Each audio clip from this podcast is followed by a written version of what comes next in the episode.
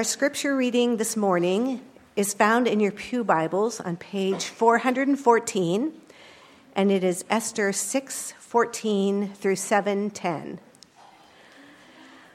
While they were yet talking with him, the king's eunuchs arrived and hurried to bring Haman to the feast that Esther had prepared. So the king and Haman went in to feast with Queen Esther. And on the second day, as they were drinking wine after the feast, the king again said to Esther, What is your wish, Queen Esther? It shall be granted you.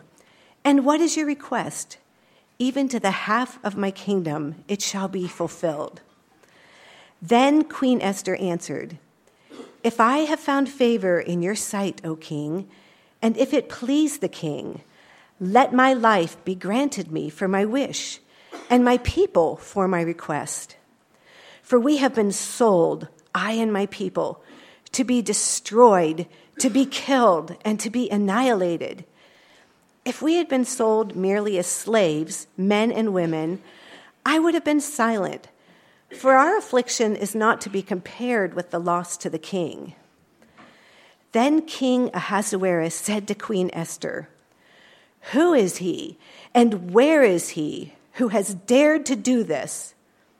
And Esther said, A foe and an enemy, this wicked Haman. Then Haman was terrified before the king and the queen. And the king arose in his wrath from the wine drinking and went into the palace garden. But Haman stayed to beg for his life from Queen Esther, for he saw that harm was determined against him by the king. And the king returned from the palace garden to the place where they were drinking wine, as Haman was falling on the couch where Esther was. And the king said, Will he even assault the queen in my presence, in my own house? As the word left the mouth of the king, they covered Haman's face. Then Harbona, one of the eunuchs in attendance on the king, said, Moreover, the gallows that Haman has prepared for Mordecai, whose word saved the king, is standing at Haman's house, 50 cubits high. And the king said, Hang him on that. So they hanged Haman on the gallows that he had prepared for Mordecai. Then the wrath of the king abated. Let's pray. Father, we thank you for giving us your word. We confess how desperately we need it, how lost we'd be apart from it. And so, Father, we pray that you would guide us with your word today. This word that is the word of Christ. This word that, when it's preached, causes saints to be made more like Christ and causes sinners to confess their sin and to repent and believe the gospel, would you please do mighty work through the preaching of your word today? We thank you for what this word is going to teach us concerning Christ and his death and his resurrection and his soon return. Father, would you please accompany this preaching by your Holy Spirit's power for our good and for your glory? We ask these things in Jesus' name. Amen. I wonder if you've ever heard the phrase, hoist with his own petard. Pastor Caleb, in typical fashion, mocked me for using that phrase in conversation this past week.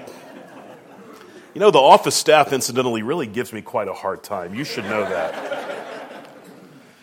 But hoist with his own petard, it refers to a person being blown up by his own bomb. It's another way of saying he got beat at his own game. That phrase comes from Shakespeare's famous tragedy, Hamlet. At one point in that play, Hamlet's former schoolmates, Rosencrantz and Guildenstern, you remember those fellas, they're sent by the King of Denmark to England, and they're carrying a letter from the King of Denmark to the English king with instructions to kill Hamlet.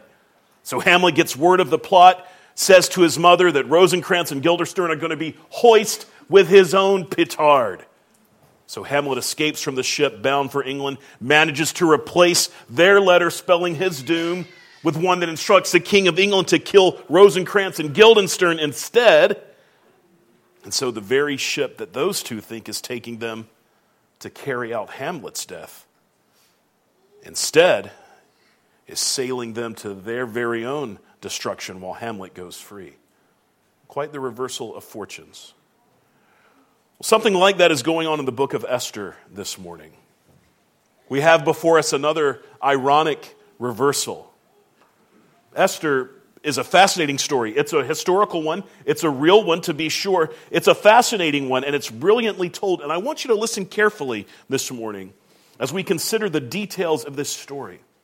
Because what happens to Esther and Mordecai and the Jews, and the way that the Jews respond to what happens to them, to their reversal of fortunes, turns out to have a lot to do with you. It turns out that you're supposed to act like the Jews act when the same thing happens to you as happens to them. But what is it that happens to the Jews? And how do they act in response? Well, let's get to our text and find out, beginning in chapter 6 and verse 14.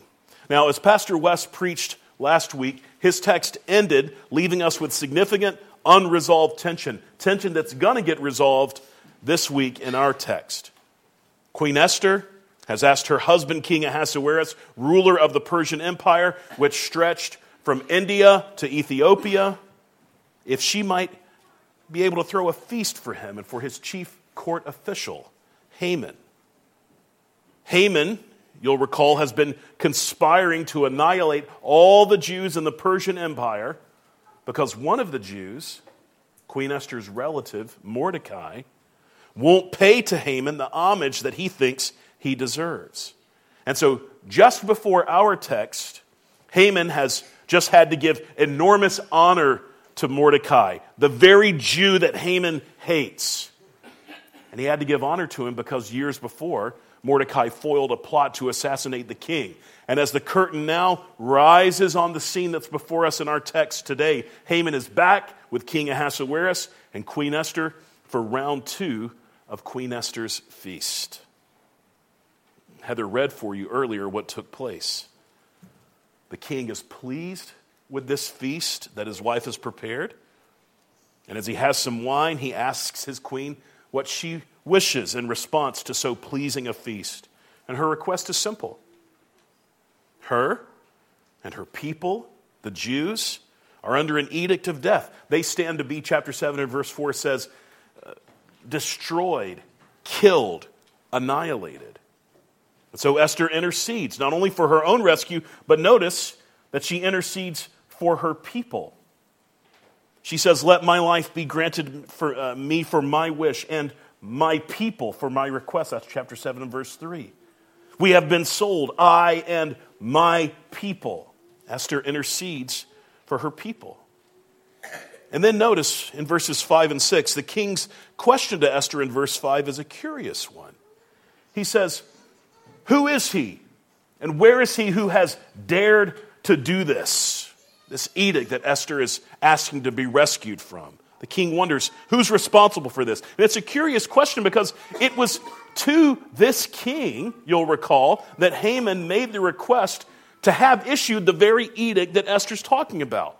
The king gave Haman permission, even gave Haman the king's signet ring to put the royal seal of approval on the edict. Nevertheless, at now hearing that it's his queen, Esther, and her people who are in the edict's crosshairs, the king wants to know who's dared to do such a thing. And then it's like the scene in a movie when the star witness stands up to point a finger at the accuser.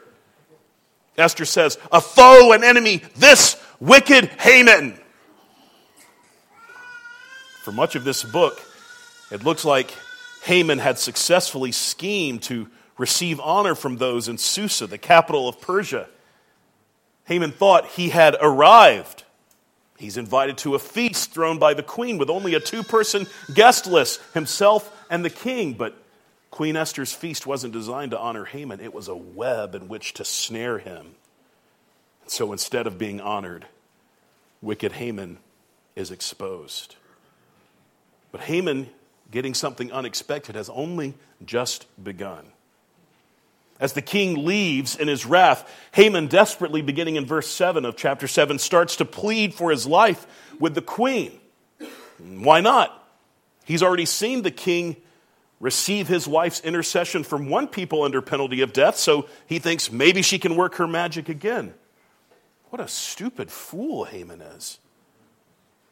The queen knows Haman is the mastermind behind the edict that would annihilate her and every other Jew. But as Haman is desperately pleading with Esther, throwing himself on the couch where the queen reclined, the king walks back in not only has Haman plotted to destroy the queen and her people, but now, as it looks to the king, Haman is trying to ravish the queen. So the king's attendants who were nearby, they hear the king's anger and they prepare Haman for the punishment that surely awaits him. One of the king's eunuchs reminds the king that the gallows which Haman had constructed for Mordecai's public execution are still standing at Haman's house. 75 feet high, these gallows, about as high as a seven story building. I know we've got a lot of kids in the room today. Kids, this gallows was as high as three giraffes stacked on top of each other. Isn't that crazy? 75 feet high. The one who would hang on these gallows was intended to be a public spectacle. So the king says, Good thinking, Harbona. Nice idea. Let's hang him on that. And then note the irony. Note the explicit reversal of fortunes that we see in verse 10. So they hanged Haman on the gallows that he had prepared for Mordecai. So they hanged Haman on the gallows that he had prepared for Mordecai. What the enemy of God's people built for Mordecai's destruction ended up being the place where his wicked schemes came to nothing. And his destruction was the public spectacle. The mocking death that he intended for Mordecai came to him at his house on the gallows he had built. And then the king's wrath abated. Let's pick up the story at verse 1 of chapter 8. On that day, King Ahasuerus gave to Queen Esther the house of Haman, the enemy of the Jews. And Mordecai came before the king, for Esther had told what he was to her. And the king took off his signet ring, which he had taken from Haman, and gave it to Mordecai. And Esther set Mordecai over the house of Haman. Then Esther spoke again to the king. She fell at his feet and wept and pleaded with him to avert the evil plan of Haman the Agagite and the plot that he had devised against the Jews. When the king held out the golden scepter to Esther, Esther rose and stood before the king, and she said, If it please the king, and if I have found favor in his sight, and if the thing seems right before the king, and I am pleasing in his eyes, let an order be written to revoke the letters devised by Haman the Agagite, the son of Hammedatha, which he wrote to destroy the Jews who are in all the provinces of the king. For how can I bear to see the calamity that is coming to my people? Or how can I bear to see the destruction of my kindred? Then King Ahasuerus said to Queen Esther and to Mordecai the Jew, Behold, I have given Esther the house of Haman, and they have hanged him on the gallows because he intended to lay hands on the Jews. But you may write as you please with regard to the Jews in the name of the king, and seal it with the king's ring. For an edict written in the name of the king and sealed with the king's ring cannot be revoked. The king's scribes were summoned at that time in the third month, month which is the month of Sivan, on the 23rd day. And an edict was written according to all that Mordecai commanded concerning the Jews, to the satraps and the governors and the officials of the provinces from India to Ethiopia, 127 provinces, to each province in its own script, and to each people in its own language, and also to the Jews in their script and their language. And he wrote in the name of King Ahasuerus and sealed it with the king's signet ring. Then he sent the letters by mounted couriers, riding on swift horses that were used in the king's service, bred from the royal stud, saying that the king allowed the Jews who were in every city to gather and defend their lives, to destroy, to kill, and to annihilate any armed force of any people or province that might attack them, children and women included, and to plunder their goods. On one day, throughout all the provinces of King Ahasuerus, on the 13th day of the 12th month, which is the month of Adar. A copy of what was written was to be issued as a decree in every province, being publicly displayed to all peoples. And the Jews were to be ready on that day to take vengeance on their enemies. So the couriers, mounted on their swift horses that were used in the king's service, rode out hurriedly, urged by the king's command, and the decree was issued in Susa, the citadel. Then Mordecai went out from the presence of the king in royal robes of blue and white, with a great golden crown and a robe of fine linen and purple. And the city of Susa shouted and rejoiced. The Jews had light and gladness and joy and honor.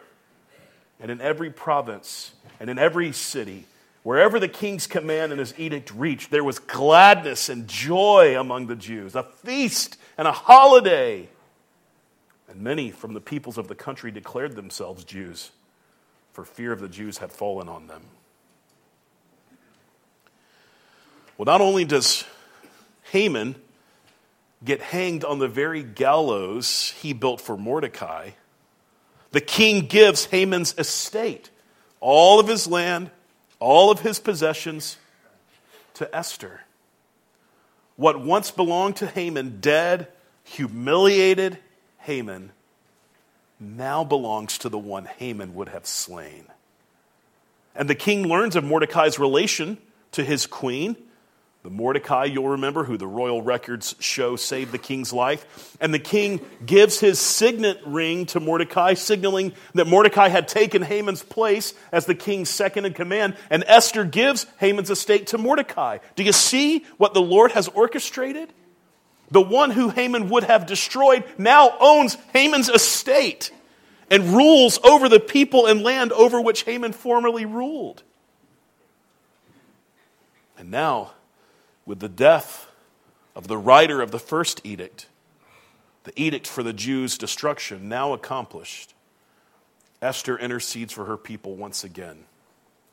She interceded for Haman's death now she's going to intercede for the Jews' life. She goes into the king's throne room. We saw back in chapter 4 that anyone who goes into the king's throne room unbidden faces penalty of death unless the king holds out his golden scepter to that person. Esther tearfully pleads for the lives of her people. Her intercession is motivated again by her people. Verse 6 of chapter 8 says, How can I bear to see the calamity that is coming to my people? Or how can I bear to see the destruction of my kindred? Esther is interceding on behalf of her people. And her intercession is successful. Ahasuerus tells the queen and the newly exalted Mordecai that they can write a new edict. Just as the king told Haman back in chapter 3 to write whatever edict Haman wanted to write and affix the king's seal to it. Now, some of you who have been following along carefully might have this question What do you do with the fact that this book told us back in chapter 1 and verse 19, and it's going to say it again to us in chapter 8, that a law of the Medes and the Persians cannot be repealed? So we've got Mordecai and Esther apparently receiving royal permission to repeal an edict for the Jews' destruction that carried the king's seal. Well, apparently, the Persian kings had a way of dealing with the tradition that a law of the Medes and Persians couldn't be revoked. The first edict doesn't get revoked, but without revoking an earlier law, the king would do what we see here. He would issue a new edict that effectively counteracts the previous one. That's what's going on here. So, beginning in verse 9, we see that Mordecai gets to work leading the king's scribes and writing a new edict that would go out, just as the first one did, to all 127 provinces of the Persian Empire, from India to where Malda and his family will be this week, Ethiopia. If you know your geography, you know this is an enormous swath of land. And the edict announced that King Ahasuerus was allowing the Jews in every city to get together to defend themselves against those who would seek to destroy and kill and annihilate them, according to the first edict, and then even to plunder their enemies' goods. And all of this was to be done when? I hope this hasn't escaped you. Chapter 8 and verse 12 says, On the 13th day of the 12th month, which is the month of Adar. When was Haman's diabolical plan for the Jews' destruction supposed to take place? Chapter 3 and verse 13 says, On the 13th day of the 12th month, which is the month of Adar, the same day the Jews had circled on their calendar as the day of their death, their destruction. That day would become for them the day when they gained victory over their enemies and plunder their enemies' goods. The day of death and defeat became for them the day of life and victory and plenty. And so, all the king's horses and all the king's men saddle up and ride out to distribute this edict throughout the empire this edict which carries on it the seal of the king. And in verses 15 through 17, we see the Jews' response to this new edict. It's unbridled jubilation. But before we get there, have a look at Mordecai in verse 15. The one who had the fiery hatred of the second most powerful person in the empire fixed on him. Mordecai, who not only had the penalty of death hanging over his head, but who had also catalyzed, as it seemed, the death of not only himself, but every one of his fellow descendants of Abraham from India to Ethiopia. And now look at Mordecai. His enemy has been hanged on the gallows constructed for Mordecai. And this one, who, as chapter 4 begins, wails and mourns in Susa in torn clothes and sackcloth and ashes, now goes through Susa wearing royal robes of blue and white and a great golden crown and a robe of fine linen and purple. And he receives the city's acclaim with shouts and rejoicing. And the Jews, who throughout the empire in chapter 4 were mourning, and fasting and weeping and lamenting, laying in sackcloth and ashes in response to the first edict. How do we see them now? They have, as one translation put it, radiant happiness and joyous honor. And everywhere, mourning has been replaced with gladness and joy. Their fasting has been replaced with feasting their sackcloth and ashes replaced with holiday. And as pagan inhabitants of the Persian kingdom looked on and heard the edict, these guys knew the score. They converted. Probably not with genuine faith in the Lord, but because it seemed like a good time to be a Jew in the Persian Empire. the Bible says fear of the Jews had fallen on them. Maybe the inhabitants of the empire had learned that a Jew had become the king's right hand man. And when you have a king who's as out to lunch as Ahasuerus often seems to be, that's a pretty important position. Talk about a reversal of fortunes. So that's what happened in Persia around 480 BC, as recorded in the book of Esther, up to chapter 8 and verse 17. But Jesus wants you to know there's a fuller sense to this text that you mustn't miss. In Luke chapter 24, Jesus said to his disciples just after his resurrection, Everything written about me in the law of Moses and the prophets and the Psalms, or another way to refer to the Psalms here is the writings, of which the Psalms is a part, of which Esther is a part. Jesus says, Everything written about me in the law of Moses and the prophets and the Psalms must be fulfilled. And then he opened their minds to understand the scriptures and said to them, Thus it is written that the Christ should suffer and on the third day rise from the dead, and that repentance for the forgiveness of sin should be proclaimed in his name to all nations, beginning from Jerusalem. So Jesus says that his cross and his resurrection and the preaching of the gospel that would come after are foretold in the Old Testament, are written of in the Old Testament. So, what's written about Jesus in Esther? Specifically, what's written about Jesus in the portion of Esther that we're looking at today turns out a lot. First, notice that Esther's intercession typifies Christ's intercession. I'm just following along on the sermon outline that we've placed in your bulletin. Now, when I say typifies, I mean that Esther's intercession is in the Bible because it teaches us about Christ's intercession. And so, what characterized Esther's intercession? Well, she intercedes to the all sovereign ruler. In Esther's case, Ahasuerus. In Jesus' case, God the Father. That makes Ahasuerus, in this instance, a type, a shadow of God the Father. Esther intercedes to the one who could bring the salvation, the deliverance that she was pleading for for her people. So too with the one of whom Esther is a type, the Lord Jesus Christ, who has interceded for his people and, according to Hebrews chapter 7 and verse 25, intercedes right now for his people to the Father. He ever lives to make intercession for us. Esther's intercession, as I say, was for the life of her people.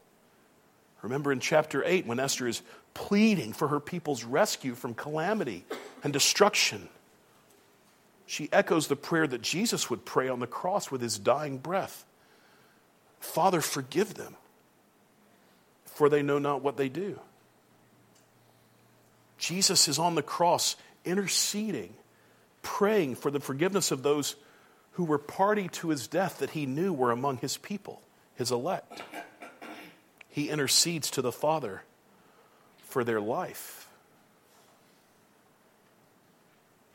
You know, if Haman's plan had come to fruition, if every Jew in all 127 provinces of the Persian Empire, from India to Ethiopia, had come to pass, I think we can conclude that God's promise to Abraham is rendered null and void. And so, as you see God orchestrate events in the book of Esther, among the things that God is accomplishing, chiefly salvation for his people, but notice that the salvation for his people is going to come by God keeping covenant with uh, keeping covenant with Abraham, being faithful to the promise he made to Abraham to make of him a nation, to give him descendants that can't be counted, the greater than the sands on the shore or the stars in the heavens. God has foiled Haman's plan because he means to keep his promise to Abraham. Esther stands between the ruler and the people. She's their advocate, their representative. She petitions the ruler for their rescue. In all those ways, Esther is a type of the Lord Jesus Christ who interceded and intercedes even now to the Father for his people, those who have faith in him, that we may be saved from eternal death. Notice, too, that Haman's defeat typifies Satan's defeat. What immeasurable hatred Satan has for God and for his people. Jesus says Satan wants to steal and kill and destroy. Peter says that Satan's a, a roaring lion seeking whom he may devour. John likens him to a dragon. Satan has as his aim the total destruction of God's people, but at the cross, at the moment when, from a human perspective, things looked at their very worst, Christ was accomplishing that which would bring to nothing Satan's plans to destroy God's people. On the very death device that Satan conspired in the hearts and minds of wicked men to bring about the most evil act the world has ever known, the crucifixion of the Son of God, on that very death device came the death of all of Satan's schemes with the cross and the empty tomb, God sounded the death knell for all of Satan's plans to do evil to God's people. Haman was among the seed of the serpent, as we talked about last week. That serpent seed or offspring mentioned in Genesis 3:15. So, as one of the seed of the serpent, Haman was the enemy of God's people, but all of Haman's craftiness was for naught. God foiled his plans and even turned them around onto Haman. Haman's defeat typifies Satan's defeat. And Mordecai's enthronement typifies Christ's enthronement. Mordecai is set over the house of Haman. What once belonged to Haman came to belong to Mordecai. This typifies Christ's conquering of Satan at the cross and in the resurrection.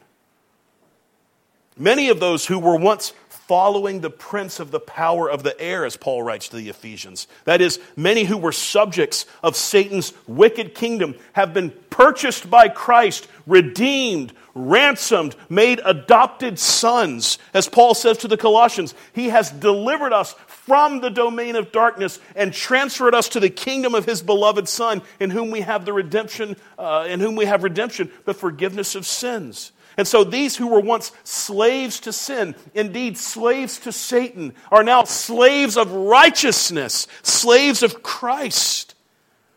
And Mordecai is going around from sackcloth and ashes to royal robes and a crown and fine linen and purple. That typifies Christ's cross work and subsequent exaltation, doesn't it? Do you remember the Christ hymn in Philippians 2? Have this mind among yourselves, which is yours in Christ Jesus, who, though he was in the form of God, did not count equality with God a thing to be grasped, but emptied himself by taking the form of a servant, being born in the likeness of men. And being found in human form, he humbled himself by becoming obedient to the point of death, even death on a cross. This being clothed in flesh taking the form of a slave, dying on a cross. That's all sackcloth and ashes stuff.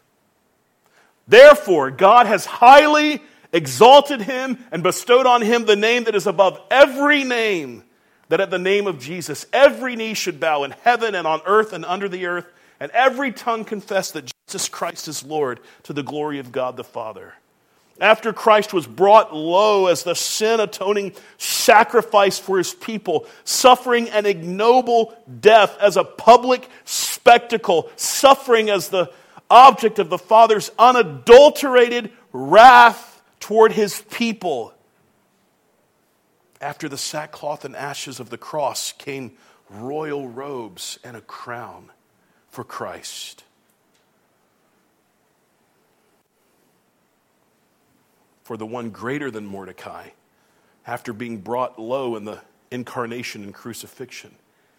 He was exalted to the highest place, enthroned, as we saw in Hebrews, as the Son King at the Father's right hand. The Jews' deliverance typifies the church's deliverance. The Jews in the Persian Empire had Haman's edict of death hanging over them, and so too did you, brother and sister in Christ. Jesus said in John 3 Whoever does not believe is condemned already because he has not believed in the name of the only Son of God. You, Christian, before Christ saved you, you were dead to rights. You were literally guilty as sin, bound for hell, bound for destruction. And then the good news got to you.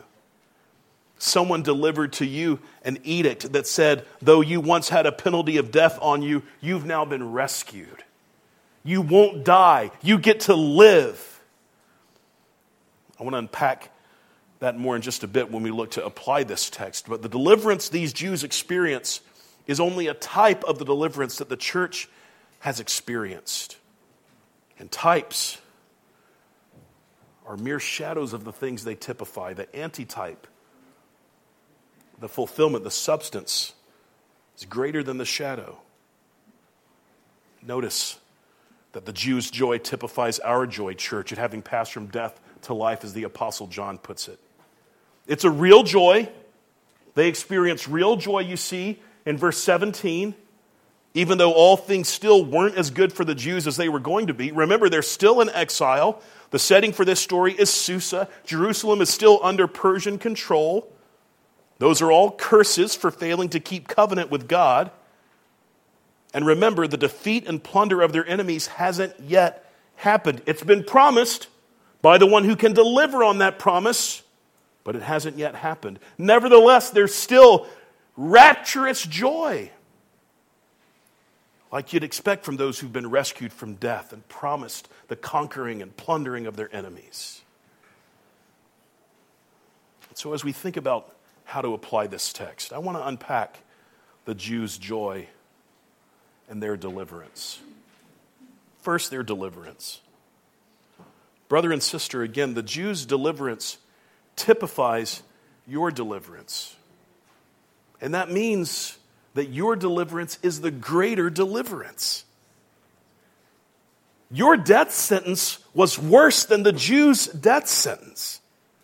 Their death sentence, as awful as it was, was simply death, the cessation of physical life. But what was the sentence that hung over your head, Christian?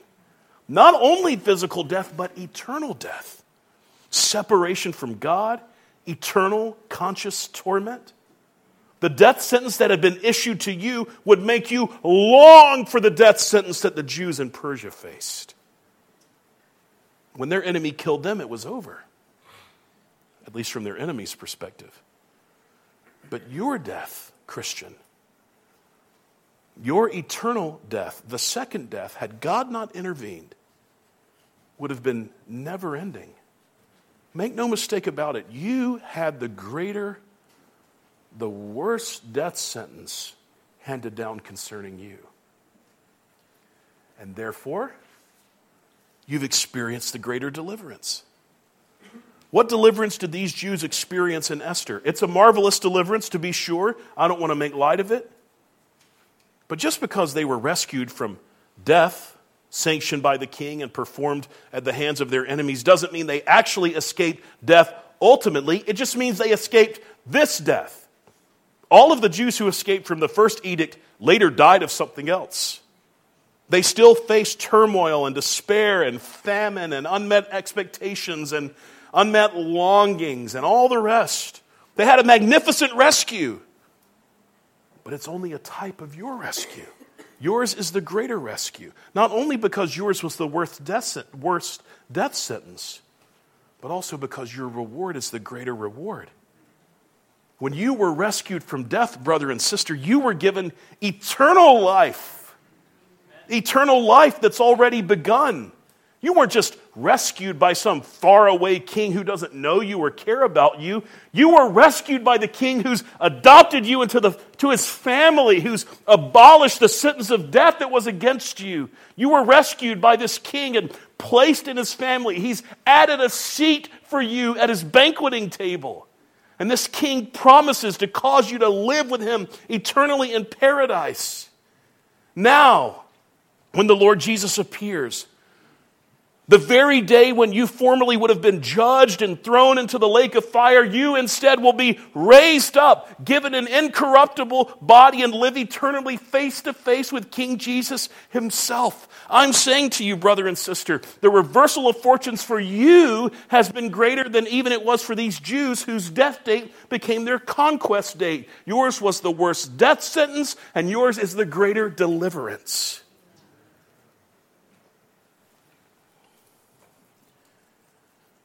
Therefore, brother and sister, yours ought to be the greater joy. The Jews had light and gladness and joy and honor. And in every province and in every city, wherever the king's command and his edict reached, there was gladness and joy among the Jews, a feast and a holiday. And all of that over a de- deliverance that's only a type of the one that you've begun to experience. And so I ask you, Christian, how's your joy this morning? Is it diminished because of circumstances? Surely many of these Jews who were rejoicing went home to difficult circumstances. But all of that was overwhelmed by the good news that had gotten to them of their destruction giving way to their victory. So, how about you? How's your joy?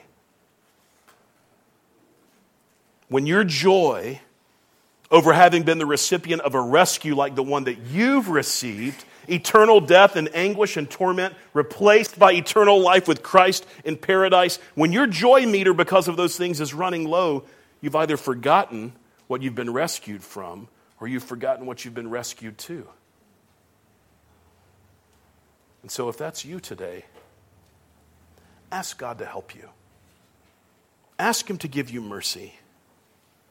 Ask Him to give you grace not to have life's remaining difficulties overwhelm the joy of the salvation that He's brought to you in His Son. Yours was the greater death sentence. And through Christ's death and resurrection, who endured that death sentence on your behalf, yours is now the greater deliverance to the greater life, to eternal life.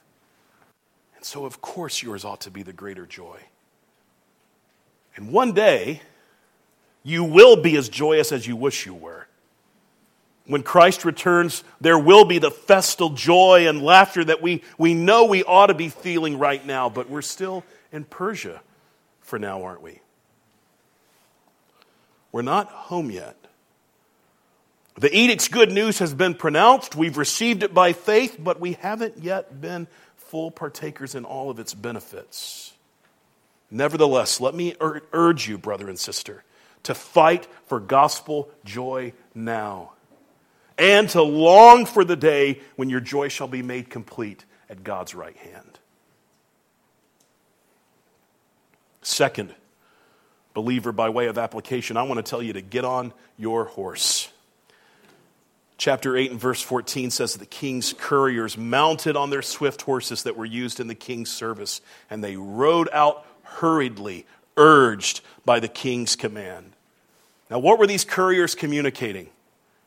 They were telling of the king's edict that the Jews who would have been annihilated under the first edict will instead be free to kill any of their enemies and to plunder their belongings. And so, with that news, these couriers rode out hurriedly. They rode out, the Bible says, urged by the king's command. And I say to you, brother and sister, that our king has issued just such a, a, command that ought to urge us. He says, Go into all the world and proclaim the gospel to the whole creation. Isaiah says, How beautiful upon the mountains are the feet of him who brings good news, who publishes peace, who brings good news of happiness, who publishes salvation, who says to Zion, Your God reigns. So, Christian, go bring good news of happiness, go and publish salvation. And I don't know exactly what that means for each of you. Maybe that means that you need to go to seminary, young man, young single man, young husband. Maybe that means young man, young woman, married couple, even older married couple. You need to go to the foreign mission field as a missionary. Maybe older saints. That means your retirement looks different from the leisure you had planned. And you can find out how you can be helpful to a missionary, as the Disslers are going to do for John and Elise Wang in Japan, or a church planter or a revitalizer. Know, we were talking earlier about Redeemer Fellowship Church, the church we planted in Watertown, Massachusetts, and their attendance is not what anyone there would like for it to be, and yet Pastor Eric just keeps sending people out to help church plants and to help church revitalizations. His right hand man, Andrew Belli. Do you know what just happened with Andrew? Andrew just took a call to pastor Evangelical Baptist Church in Newton, Massachusetts, and Redeemer Fellowship Joy, uh, Redeemer Fellowship Church is overjoyed at sending Andrew and Emily Belli and their children out to this huge neighborhood, Newton, Massachusetts, but that is so spiritually dark. This is what I'm talking about. I rejoice at hearing stories from our churches about how people are getting this vision to be used by God to go and publish salvation. Look for ways to interact with people, to invite them to church. I was thrilled to see last Sunday a man attend our church that I saw at Starbucks a few weeks ago. He had on a University, sweat, uh, a University of Georgia sweatshirt when he came in to the Starbucks, so he was a goner immediately. so I say, go dogs to him and he walks past, and I feel a little embarrassed. But then he, it's like, yeah, I did just hear someone say go dogs to me in Vermont. So he turns around, and we get to talking, and he introduces himself, and we talk. And he came to church last week. Now, he's, he's not a long termer here in Vermont, he'll be moving soon. I think about our sister Heather, who shared last week. The fellow beside her on the plane had earbuds in, but Heather realized the edict that had been issued against him, and she realized the good news that she was able to hold out, and show, so she was persistent. Maybe you invite somebody to mom connections or to a men's night or to youth group or to campus impact. Maybe you just make sure you've got ultimate questions with you to hand to someone you have a brief conversation with. You seek to share the gospel because you know what edict has been handed down on the person you're talking to, even if they don't, and you know what good news you have for them. This is wonderful. This is glorious news. This is good news. Isaiah says it's news of peace. It's good news of happiness. It's news of salvation. It's news to those elect who haven't yet repented and believed. Your God reigns. And so get on your horse, Christian, whatever that looks like for you, and get to writing. Get this marvelous edict out that God's Son has come into the world to save sinners by his death and resurrection. And lastly, to my unbelieving friends, I urge you to take a cue from these non Jews in the Persian Empire who, when they saw what was going on, they realized that this good news for the Jews meant bad news for them. And they realized that they needed to get in on what was going on with the Jews. The Bible says many from the peoples of the country declared themselves Jews, for fear of the Jews had fallen on them. And I want to ask you, you friends of mine who are not Christians, I want to ask you, do you have the sense that these wicked pagans had? Do you apprehend the death sentence that hangs over your head?